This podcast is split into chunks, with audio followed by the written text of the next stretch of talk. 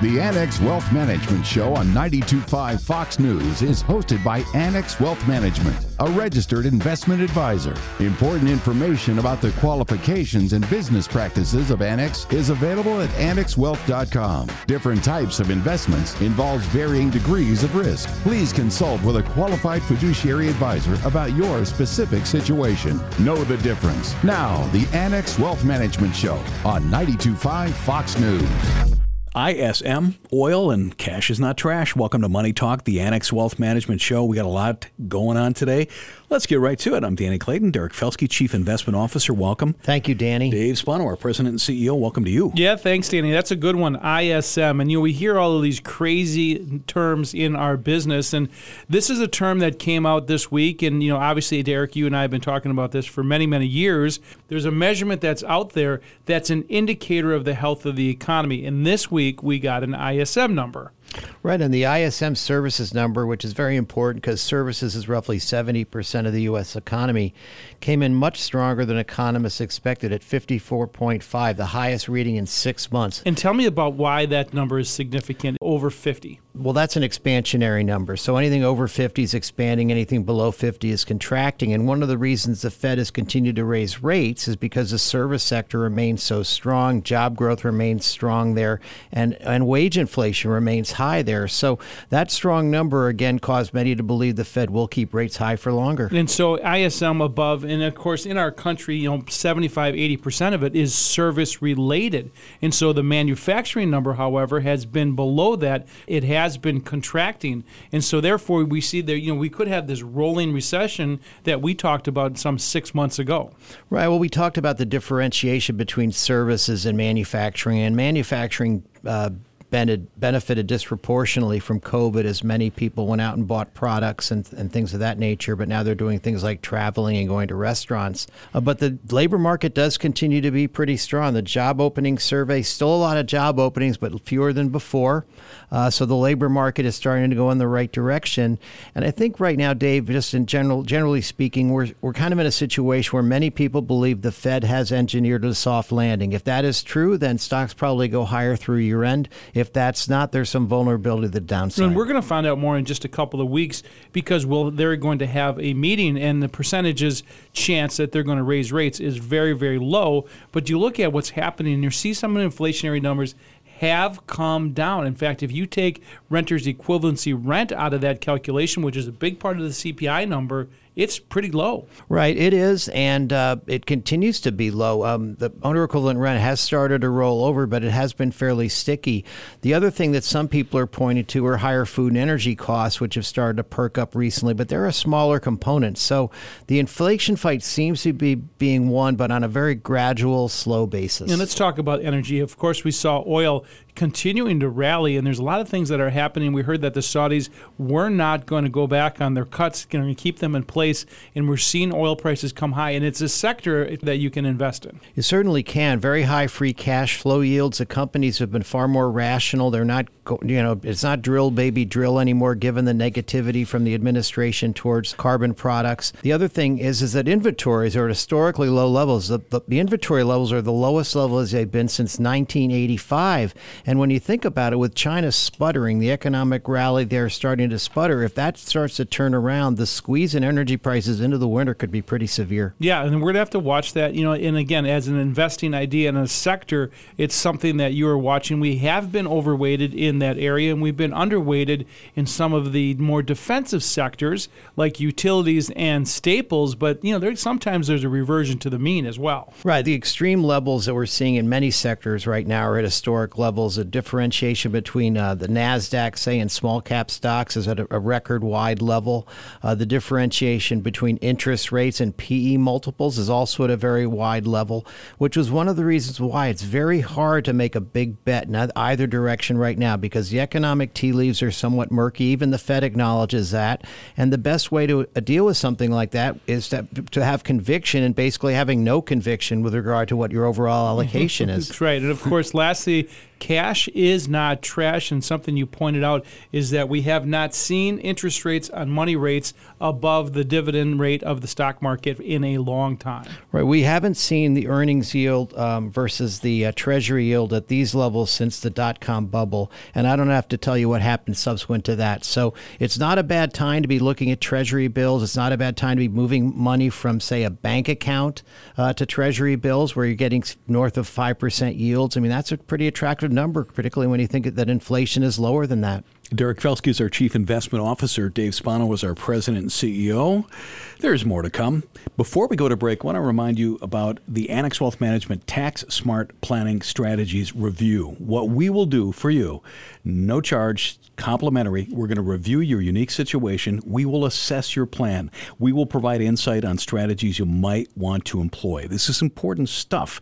It's annexwealth.com slash tax smart. That is our week in review. It's always available as a podcast and delivered Sundays in the Axiom newsletter. It is Sunday, September 10th. It's Money Talk, the Annex Wealth Management Show. We're going to be right back on 92.5 Fox News.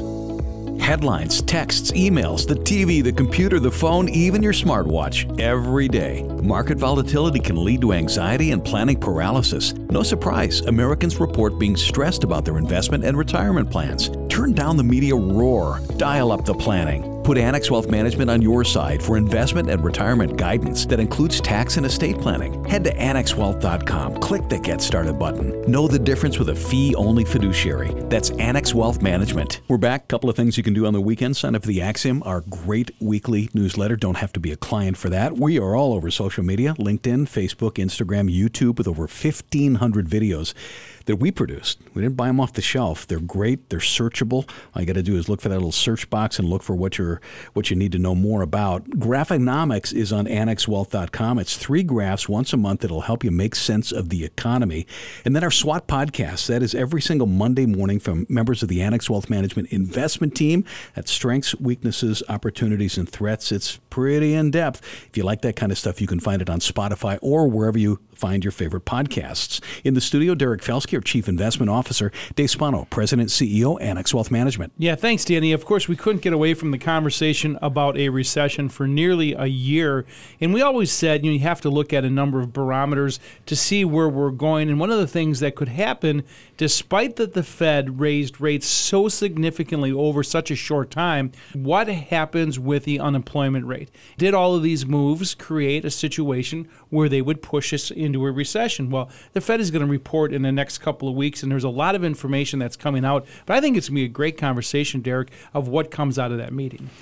Right, and, and and I think what they're trying to wrestle with is what is what is the neutral rate? You know, what Fed funds rate is neutral in terms of affecting the economy? Right now, for the first time in a long time, real interest rates are now in positive territory. And we've said often that when real interest rates go positive, that's when you start to see a more restrictive Fed. And that's when the lagged effects of higher rates start to filter through the economy. It's been 16, 17 months since they began hiking rates.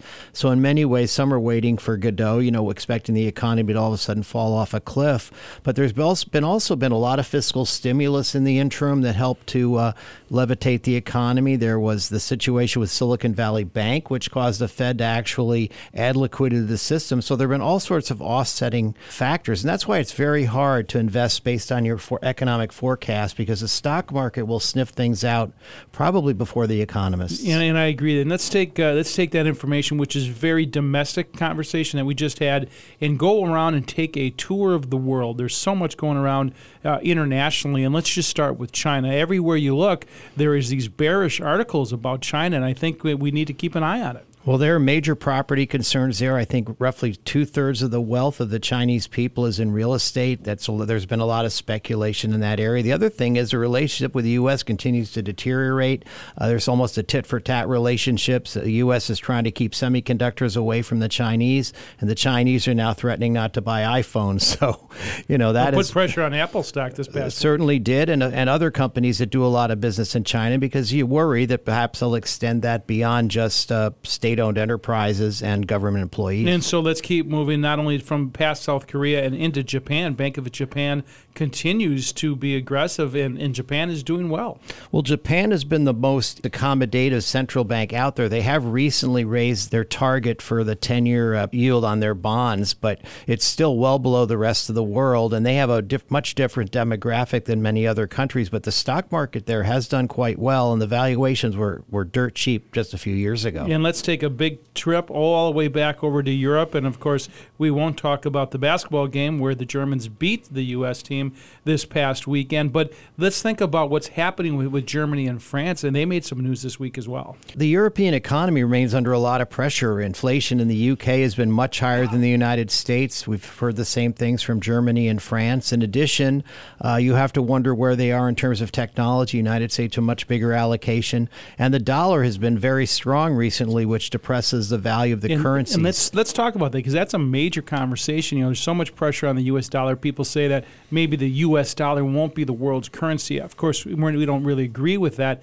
But when the dollar is strong, it has effects around the world. Right. Well, it affects relative competitiveness, but it also affects the valuation of international holdings. So if you own an international equity fund, it's be, uh, one of the headwinds it's facing right now is that strong dollar, depending upon what countries are in that portfolio. We do talk often about the better valuation of European equities, but uh, the growth prospects there just aren't as good. Although in the next 12 months, the expectation is their earnings growth is going to accelerate relative to ours. And the reason why we cover all of this area folks, is because think about a portfolio. We talked about domestic, we talked about international, talked about fixed income, even cash, that it has some value.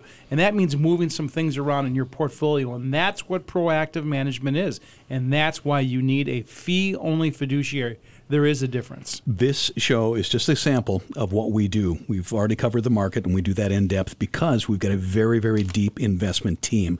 We're also going to talk about HSAs. We've got an Ask Annex segment coming up. We're going to talk about grandparents helping with college expenses for grandchildren based on the great feedback we got on last week's segment. You need to see the whole picture and you need to do it by heading to our website, annexwealth.com, and clicking that Get Started button. HSAs, a powerful way to save and even invest. Up next, we're going to go over the basics of this triple tax advantage tool right after a break on Money Talk, the Annex Wealth Management Show, 925 Fox News.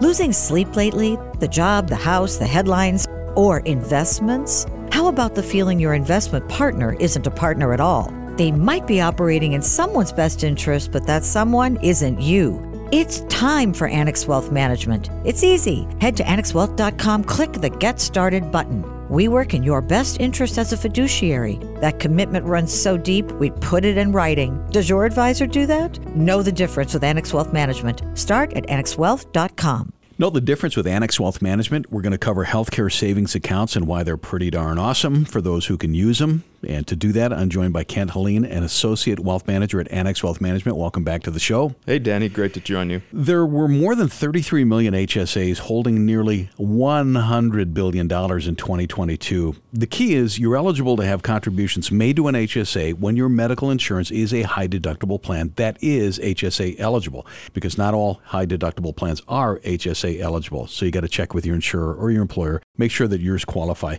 Kent, what are the limits? How much can you pile into these bad boys? Yeah, so for the year 2023, the maximum amount for somebody with an individual medical plan is $3,850. And for a family plan where you are covered under your employer, the maximum amount to contribute is $7,750. That's a lot of money. That is. One thing to note is after 55, you have the $1,000 catch up where you can contribute in addition to that 3,850 or that 7,750. And the other good thing is that's a way to reduce taxable income. That's totally a win win. Yeah, it's an outstanding win win to be able to put the money in tax free, let it grow tax free, and then also for qualified medical expenses, it can come out tax free as well. Yeah, and it comes time to spend that HSA money, you got to pay attention to a couple of things. So when it's time to uh, come and spend the money, at that point you can either pay out of pocket for that cost and save those receipts, or you can pay directly from that HSA. The benefit of using the receipt strategy is you can keep that money invested in the HSA and at that point let it grow and reimburse yourself tax free later on down the road. One of the things that people love about these HSAs is they are triple tax advantage. Can you break that down? So, for qualified medical expenses, and that's the key phrase there qualified medical expenses, it's not tax free for any expense. Luckily, there's quite the substantial list as far as pulling that money out tax free, comes out of your either paycheck tax free from the employer or individual contributions are tax free as well. It continues to grow in that account without taxes being incurred on that money. And then if you pull it out for those qualified medical expenses, it comes out tax free. Is there an RMD? I mean, do you have to take these things out at a certain point in your life? There is no RMD. The benefit of the HSA is you can defer that pull out of the HSA when you're looking at the receipt strategy that we talked about before. One thing to be aware of is in order to maintain that extremely beneficial tax treatment, the beneficiary should be your spouse. And then after your spouse, there actually can be some additional planning and tax considerations that we want to look at you when you're considering getting into an HSA if you qualify for it, you just need to know you're going to spend money on healthcare during your lifetime. I mean, when we first got involved with HSAs, we had kids. We had boys. We knew that they were going to be going through some money, right? Very much so, yeah. There's going to be some broken bones or something there. But when you're looking at trying to either keep the money invested, and again, talking about that receipt strategy, uh, you can save the money in the HSA, keep it invested, but at the same time, you know you're going to have some medical expenses. Those that have saved extremely well into their HSAs, again, we'll want to look at the, the beneficiaries and the passing on to make sure you fully absorb that tax benefit, the triple tax benefit on the HSAs. Let's talk a little bit about the investing component of an HSA. You don't have to, but you can. Yeah, absolutely looking at the benefits of investing that HSA, it's an extremely underutilized benefit. Looking at a study from the Employee Benefit Research Institute, roughly 88% of HSA account holders weren't utilizing that benefit and they were holding it in cash. So, looking at the potential growth over time, whether it's earning interest in something like bonds or investing in the market, that is a, a massive benefit that a lot of people are unfortunately missing out on. And when you retire, the good stuff happens because you can start spending that. Correct. To be able to reimburse yourself for all those medical expenses that come out throughout time, that's a, a massive benefit of the HSA. This might be a tricky question, but which should you fund first, a 401k, an IRA, or an HSA? A tricky question, but at the same time, there's a, a decent base answer. So, depending on the, the complexity and the, the individual circumstances of someone, my answer might change a little bit. But the benefit of the HSA and what an extremely powerful savings savings tool is shouldn't overshadow the fact that an employer 401k, if you have that match, you should at least contribute up to that employer match to take that benefit. Otherwise, you're missing out on a, a benefit that's given to you based on your employment. So I would say contribute up to at least the minimum for the employer match. And then if you want to start funding your HSA, if you're eligible, that's the route I would go. For investment, retirement planning, tax planning, and estate planning, we do it as a fee only fiduciary. Know the difference. Our website, annexwealth.com. Click that Get Started button. Kent Helene, Associate Wealth Manager at Annex Wealth Management. Thanks for your insight. Thank you, Danny.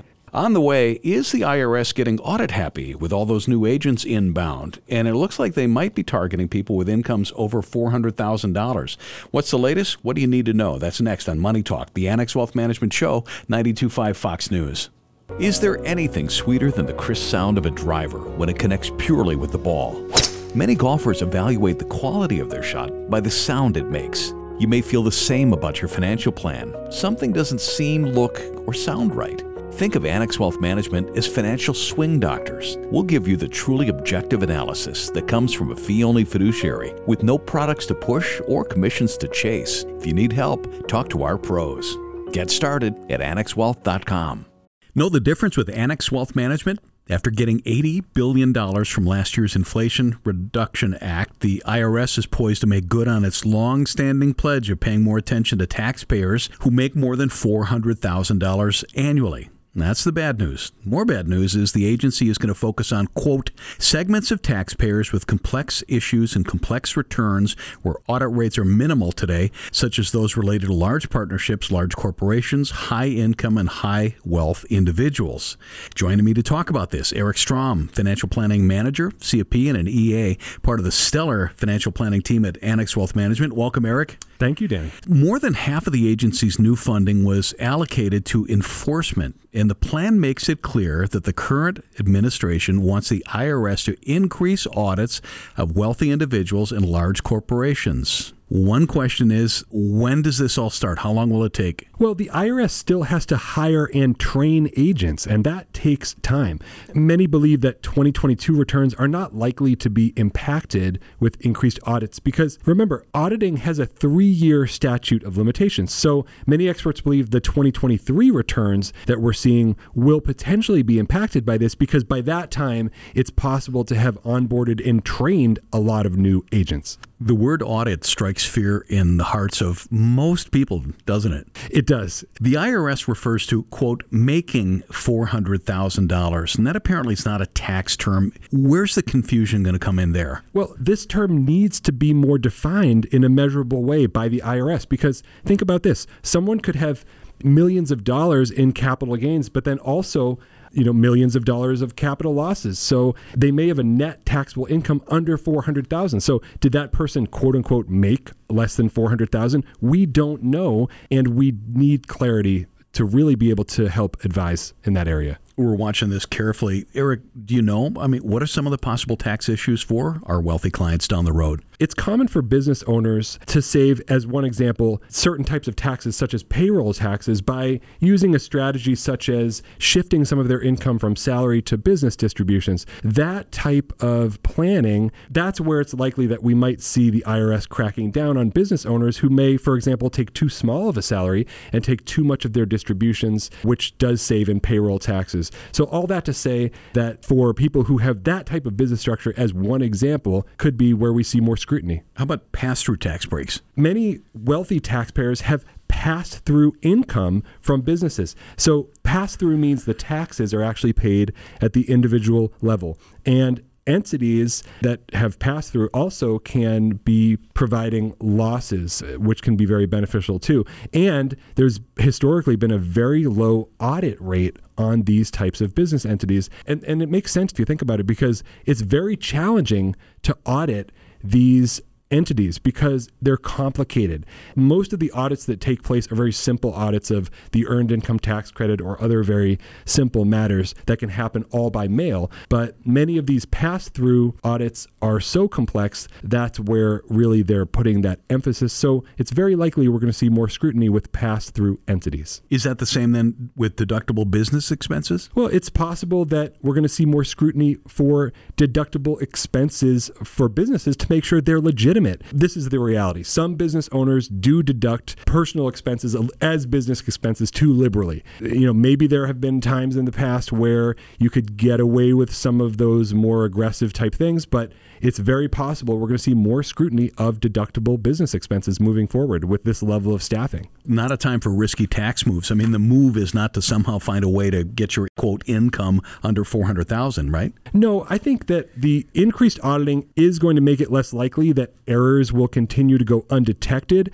but I think what's key here is you need to have careful consideration when it comes to more aggressive approaches, and the bottom line is you need to feel comfortable defending any kind of income or expenses that you're reporting. At the end of the day, that's what counts. Well, actually, the lightning rod here is that this whole thing is pretty political, right? yes. IRS enforcement has become a very political issue. You've got Democrats in Congress who are supporting scrutiny on the wealthy, and then you've got Republicans who are indicating an intent to claw back the Inflation Reduction Act funding from the IRS because there's questioning of how the IRS is going to use these funds. So we could see the enforcement environment easily changing again. You know, and going into the 2024 election season, the issue of IRS funding and enforcement will probably be a pretty hot topic that we're going to see in the news. It sure is, folks. The story's still playing out. Our financial planning and tax teams going to be laser beam focused on this. Eric Strom, financial planning manager, CFP and an EA at Annex Wealth Management. Thanks for your insight. Thanks, Danny. Headlines, texts, emails, the TV, the computer, the phone, even your smartwatch every day. Market volatility can lead to anxiety and planning paralysis. No surprise, Americans report being stressed about their investment and retirement plans. Turn down the media roar, dial up the planning. Put Annex Wealth Management on your side for investment and retirement guidance that includes tax and estate planning. Head to AnnexWealth.com, click the Get Started button. Know the difference with a fee only fiduciary. That's Annex Wealth Management. We're back and it's time for Ask Annex. Got a question? You head to our website, annexwealth.com. Don't have to be a client for that. We love these and we sure want to help. If we can help you, though, click that Get Started button. Sarah Kyle, Wealth Manager in the studio. Hi, Danny. And Matt Morsey, Investment Team Manager. Welcome to you. Hey, Danny. First question on Ask Annex. When ballparking retirement, is the 4% rule a good place to start? Sarah will give you that one. And can you explain it real quick? Yeah, so the 4% rule is basically saying that you shouldn't take out more than 4% of your overall retirement accounts annually. And that should give you that 30 year long retirement path of not running out of money. But it's not a hard, fast rule. And so it can be used as a good starting point, but it's not a one size fits all solution for everybody. So it's important to adopt that personalized spending rate based on your individual circumstances, market conditions, and risk tolerance when deciding your withdrawal strategy in retirement. And then you have to review it and update it on a regular basis. But good starting point, but go to a pro. Exactly. Next on Ask Annex, sorry for the dumb question, but could you explain what liquidity means? No, I think it's a great question because liquidity gets used in a lot of different ways depending on the context. You know, I generally define it as the ability to turn something into cash. So if you think your checking account, savings account at the bank, that's cash already. You can go to the bank, go ahead and get that. But if it's something other than that, you've got to sell it in order to create that cash. So whether it's a money market mutual fund, generally you could sell it in one day, but the proceeds become available the next. Stocks can get sold right away. For the most part, most stocks are extremely liquid, which means that you're going to be able to go ahead and sell it when you want to. There are small stocks, uh, stocks that don't trade a lot, that might be a little bit harder to do that. You might have a change in price in order to sell it and get out of it right away. Bonds don't trade all the time. So, depending on the bond itself, you might have a big change in price in order to get out of it. Treasuries are generally considered to be the most liquid market that's out there. There's so many of them that's out there. You can get out of them right away with very little price change. But if it's a bond that hasn't traded in months, um, there's a chance that you might have to, to take less than what you thought. And then you kind of think past that, like your house or, you know, in terms of real estate, is you got to find somebody to buy that from you at a price that's acceptable to you and then you got to wait a while to actually get the cash from it. It's not like somebody's going to walk up with cash to buy your house. There's an entire process through closing and all of that to go through that so they're very illiquid especially when you're comparing it to things like bonds stocks money markets and then cash. Next up on Ask Annex, I've got a loss in my taxable holdings, and then he names a bond fund. I want to do some tax loss harvesting this year, but I also want to stay invested in a bond fund. Who determines if a different fund meets the quote substantially identical wash sale rule? Again, he names the fund, says it's actively managed. Would a passively managed bond index fund be considered substantially identical? What about parking the money in a short term bond fund for the required 30 days? Ultimately it's going to be up to the IRS to determine if it's identical or not. In the situation that you're describing, where you're going from an actively managed fund to a passive index, that's going to be far enough away from each other because that active manager should be moving away from that index with the investments that they make. If not, why are you paying that fee when you can get an index for a lot less? So you're going to be okay there.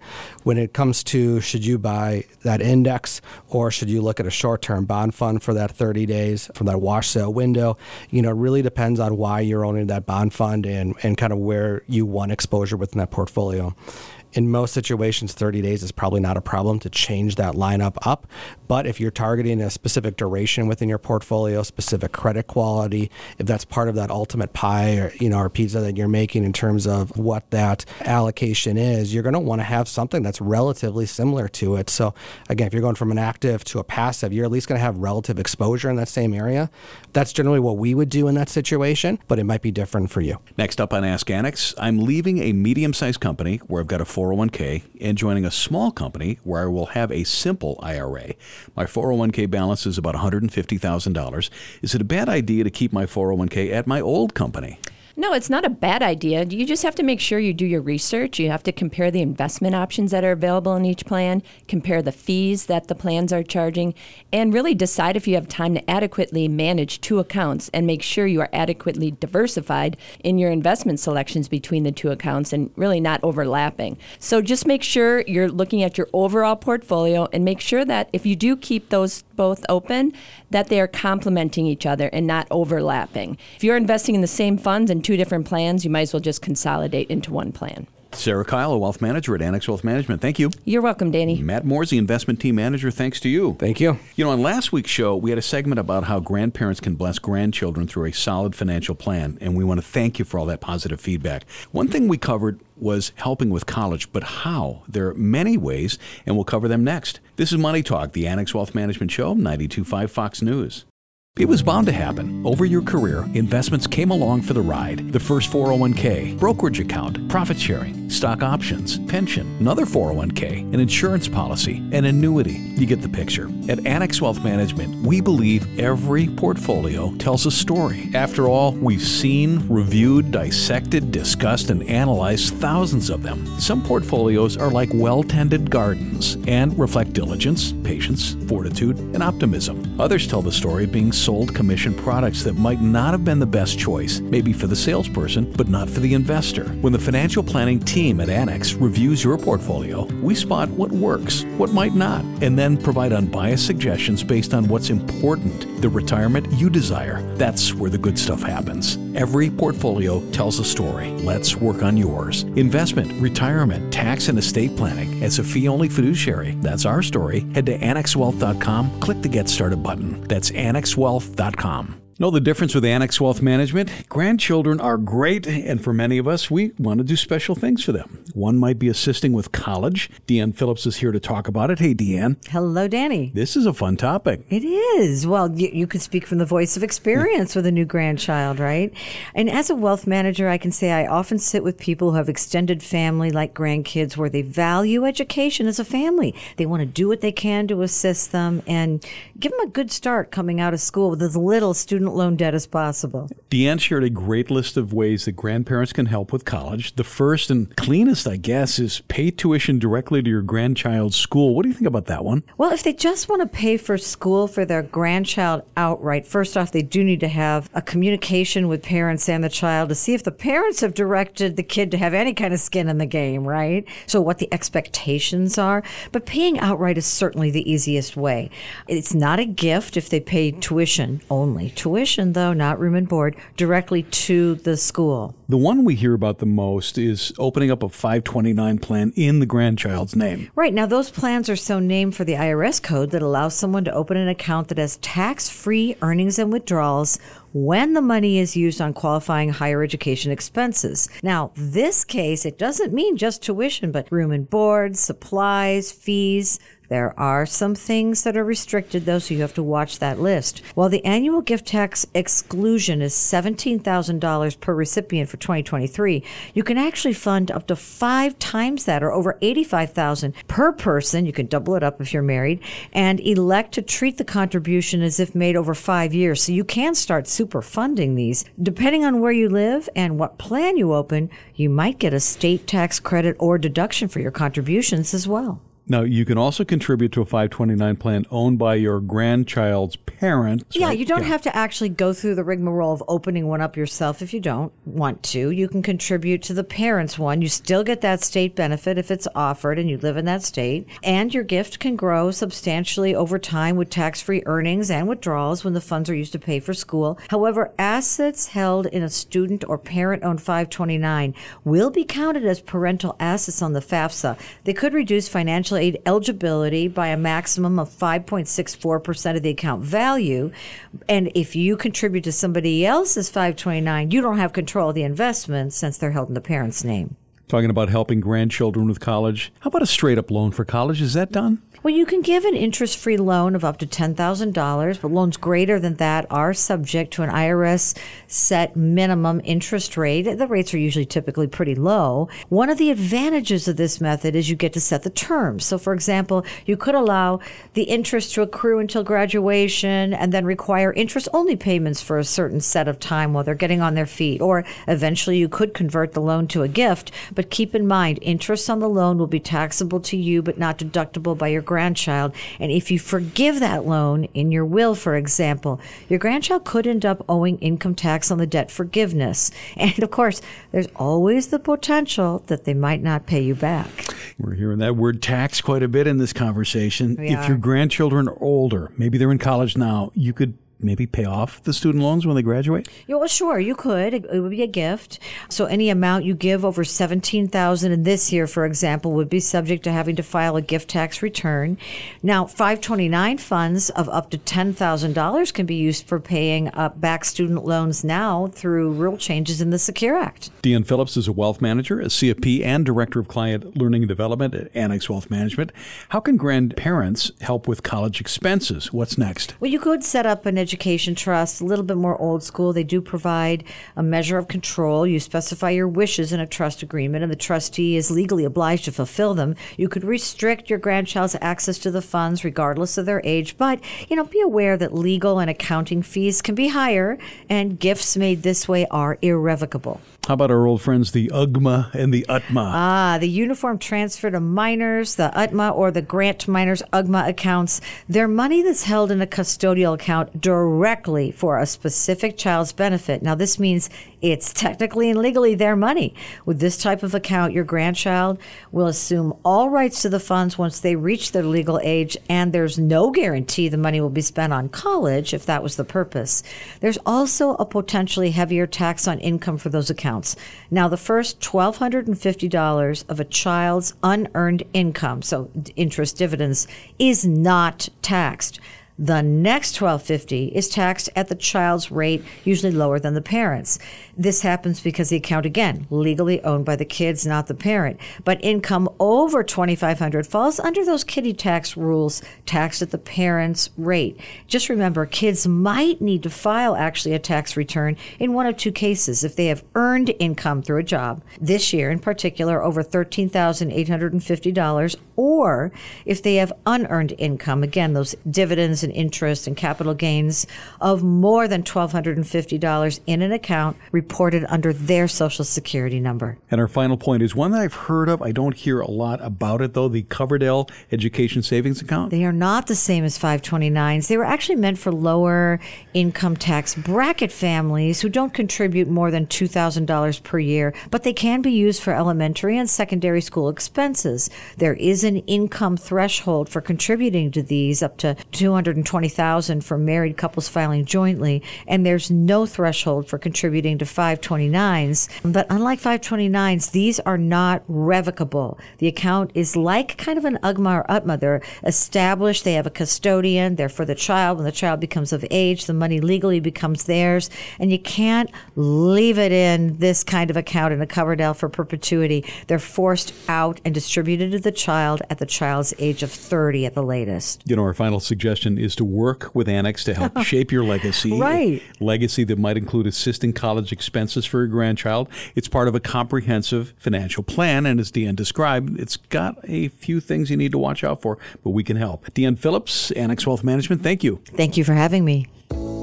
Headlines, texts, emails, the TV, the computer, the phone, even your smartwatch every day. Market volatility can lead to anxiety and planning paralysis. No surprise, Americans report being stressed about their investment and retirement plans. Turn down the media roar, dial up the planning. Put Annex Wealth Management on your side for investment and retirement guidance that includes tax and estate planning. Head to AnnexWealth.com, click the Get Started button. Know the difference with a fee only fiduciary. That's Annex Wealth Management. Back on Money Talk, the Annex Wealth Management Show, 92.5 Fox News. You know, folks, as you near retirement age, it is normal to feel overwhelmed by the possibilities, the uncertainties. An important and often overlooked step in the process is to look back before you look forward. Good article in Kiplinger's about five guiding questions for soon to be retirees to ask themselves. Robert, what do you think about the first question of the article and what it poses? What are your wins, both personal, career, financial, that you're most proud of. How would that work into somebody's financial plan? At any stage of your life, it's always good to back up from the trees so we can see the forest. Mm. Give yourself credit for a job well done. If you are able to retire you've reached that plateau where you have the choice where you don't have to work maybe you're choosing to work and or you're choosing to retire give yourself a round of applause because it's been a long hard slog right through uh, i'm sure marriage children dogs cats what the whole thing you know give yourself credit take a step back, walk through history, and go, okay, what did I do right? What did I do wrong? What would I do different? I would start there. Well, and you think about it. Most people that are probably in that retirement zone, they went through 08, 09. They weathered it, right? They Yep. probably have had career bumps. Nobody's got a smooth ride, those kinds of things. So, Robert, I think you're right when you say give yourself a little bit of uh, uh, applause.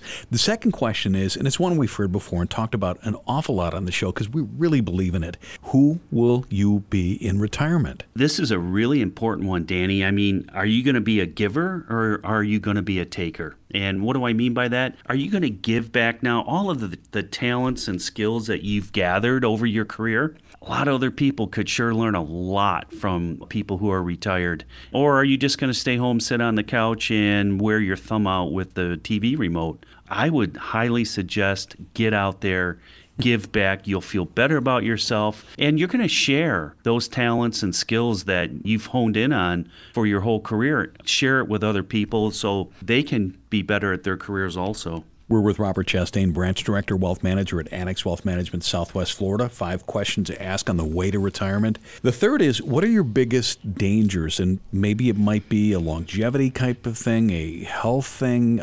There's not much we can do about storms that are going to roll in or geopolitical problems, but you need to ask what are my biggest dangers and how can I protect?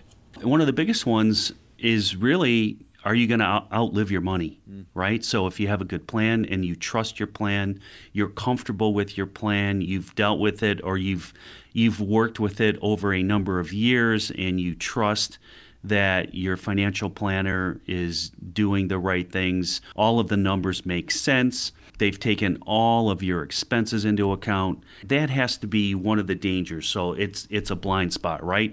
And as Mike Tyson always said, it's that left hook you never see coming that knocks you out. And and that's the one thing you have to worry about. Like like Danny said, you know, do you have longevity or do you have health issues? Those are the things that you can plan for and try and set money aside just in case something like that happens. Wasn't it Mike Tyson that also said everybody's got a plan till they get punched in the mouth? Absolutely. Yeah. Ladies and gentlemen of the 92.5 Fox News audience, what other financial show would talk about Mike Tyson and use him? There you go.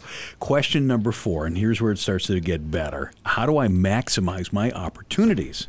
maximizing your opportunities, right? Uh, most people during their careers, they had a plan and they had a weekly schedule. I strongly suggest the clients I work with, Danny, still have a calendar. I mean, just map out what you're going to do. Even if it's meeting a bunch of guys for nine holes of golf or meeting for lunch, put it on your calendar. Plan for it. You have something to look forward to, and or you don't upset other people in your household who might be waiting on you because they had told you and then you say, oh my gosh, something came up. Plan your week out, make your schedule just like you did when you were working, and then stick to your schedule.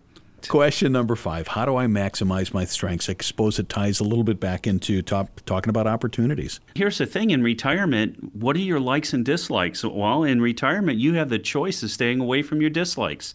So if you hate eating broccoli, you don't have to eat broccoli. But basically, during your career, you learn what your strengths and weaknesses, what your likes and dislikes are. And now, if you're really good with numbers, spreadsheets, maybe you want to help volunteer and help kids with that, maybe even teach a class. If you like cooking, if you like baking, you know, you can bake for your widowed or widower neighbors or, you know, people who might be less fortunate or might be going through a trying time, like the hurricanes and stuff. Maybe you can cook for the neighbors that, that had some damage and, you know, just give back that way.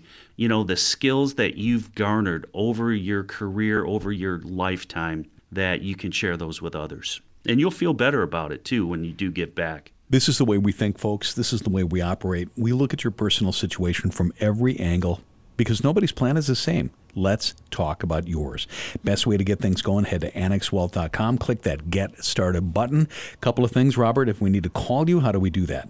Uh, you can reach me at 239 350 6363. And let's talk about the new location because we're really excited about that. Uh, we are excited about our new building, Danny, on Tamiami Trail, just south of Pine Ridge Road at 4901. Robert Chastain, Branch Director, Wealth Manager, Annex Wealth Management, Southwest Florida. Thank you. Thank you, Danny. We are going to talk about longevity. If we all had our expiration date printed on ourselves, maybe things would be a little different. I'd hate it, but maybe things would be different. How does longevity factor into your financial planning? We'll talk about that next on Money Talk, the Annex Wealth Management Show, 925 Fox News. Losing sleep lately? The job, the house, the headlines, or investments? How about the feeling your investment partner isn't a partner at all? They might be operating in someone's best interest, but that someone isn't you. It's time for Annex Wealth Management. It's easy. Head to annexwealth.com, click the Get Started button. We work in your best interest as a fiduciary. That commitment runs so deep, we put it in writing. Does your advisor do that? Know the difference with Annex Wealth Management. Start at annexwealth.com.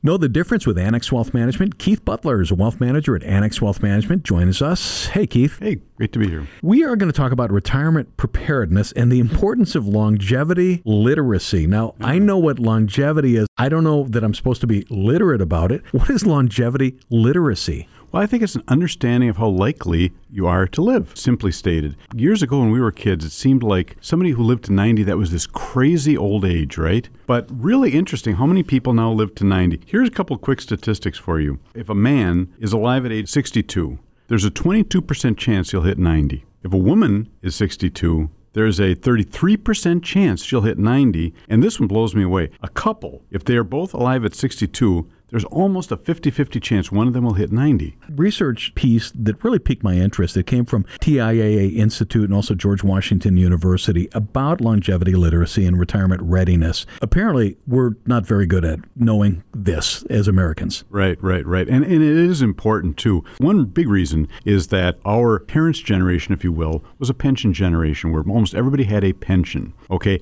And that switched. Now, eh, public employees have pensions, union people have pensions, but now we have Social Security, which usually is not enough to replace the income that you had uh, while you were working.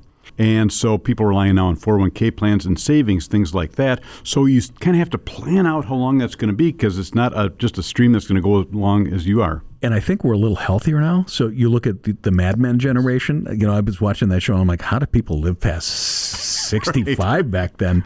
So during our financial planning process at Annex Wealth Management, we develop stress tested plans for our clients. Many factors: income, spending, investments, tax planning, estate planning. Knowing how long we might live, that's a little tougher. So Keith, my grandfather went to 99. Mm. My dad to 88. So what do I have? Late 70s. Mm. Do I carry that number into talk to a wealth manager? Well, we have a base assumption when people come in, and we, we build out our plans to have the, if it's a married couple, husband and wife, the man to 86, the woman to 91. That's just a base starting point. And a lot of folks say, geez, you know, kind of like, you know, your, your grandpa, they say, geez, we have all this longevity in our family, we can just build it out with a click. That's just a starting point. And one of the reasons is we want to split up the deaths so that one person has to file as a single taxpayer for a few years, and that stresses the plan a little bit. The tough thing is, is when you live longer than your money does. that's right. Well, yeah, and that, that's getting back to the point of, you know, you got to really think ahead when things are now a lump of money, if you will, like a 401k plan becomes an IRA as opposed to a pension that you know is just going to stretch out regardless of how yeah. long you live. Does it boil down to the fact that we just plain old underestimate what we'll need for the full length of our lives? I think that's part of it. And it plays into a lot of people who want to take Social Security a little earlier than they may really be advised to, if you will. One of the things that we provide, of course, is a Social Security analysis to let people know, because you can start taking it other than in a disability situation, it's between 62 and 70. You, there's no point to wait beyond 70. It doesn't go up at all uh, beyond that. So I think that a underestimating how long you may are likely to live will lead people to take Social Security maybe a little earlier than they should.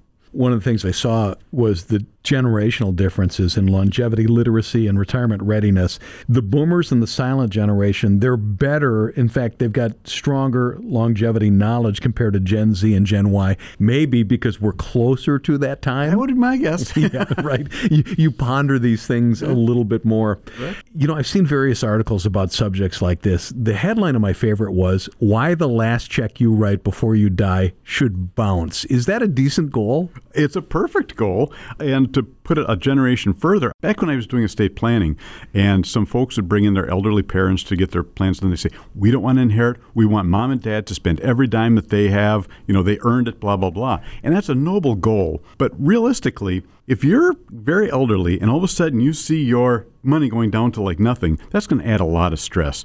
Now, if we all knew everybody's dates of death, we could we could plan that perfectly so that yes, the last check bounces. But unfortunately, the world doesn't work that way. I'm not sure I want that. Yeah. Let, us pivot slightly. Let's talk about legacy. We want everybody to enjoy a wonderful retirement, but a really nice part of retirement can be setting up and ensuring a legacy for years to come and being part of that process to design and direct that legacy. That's something we do for our clients. It absolutely is. For lack of a better word, we do the consulting. We'll do the evaluation. We can look at what plan you have right now. You know, a lot of folks that come in that haven't done their plan. They did it when their kids were young, and other kids are into college or out of college, and it's completely out of date. And you know, getting that up to date is a really important part of that process. Keith Butler is a wealth manager at Annex Wealth Management. Thanks for joining us. My pleasure. Is there anything sweeter than the crisp sound of a driver when it connects purely with the ball? Many golfers evaluate the quality of their shot by the sound it makes. You may feel the same about your financial plan. Something doesn't seem, look, or sound right. Think of Annex Wealth Management as financial swing doctors. We'll give you the truly objective analysis that comes from a fee only fiduciary with no products to push or commissions to chase. If you need help, talk to our pros. Get started at annexwealth.com. Back on Money Talk, the Annex Wealth Management Show. Just want to remind you if you want to get tax smart, you need to get the Annex Wealth Management Tax Smart Planning Strategies Review.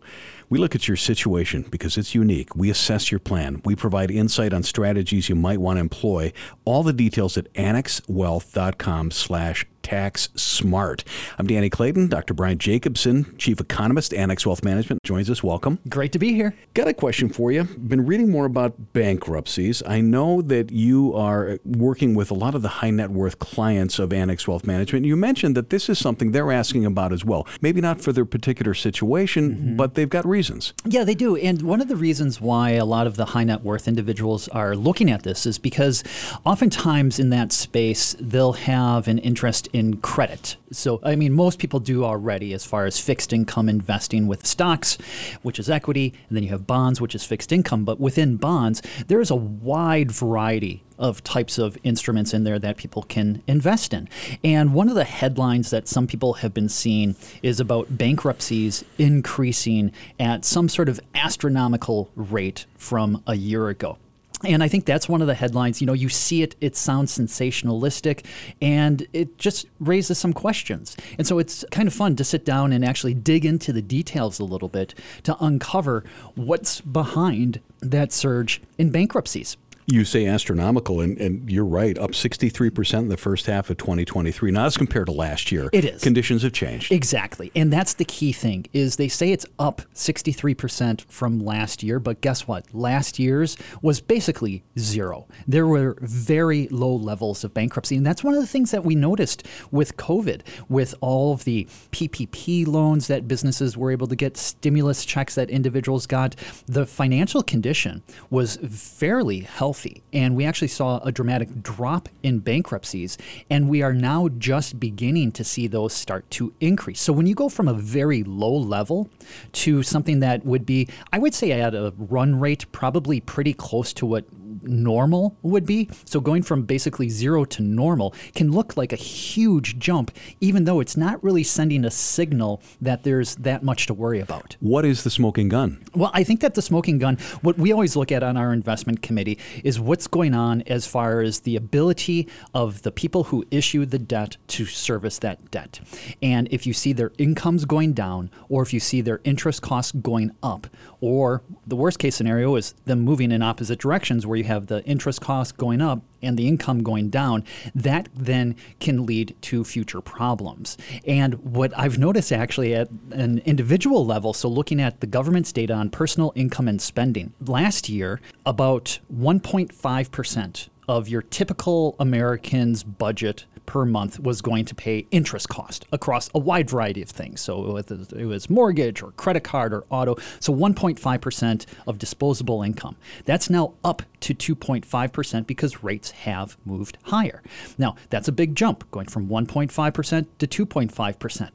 But looking at the historical average going all the way back to 1979, that's average.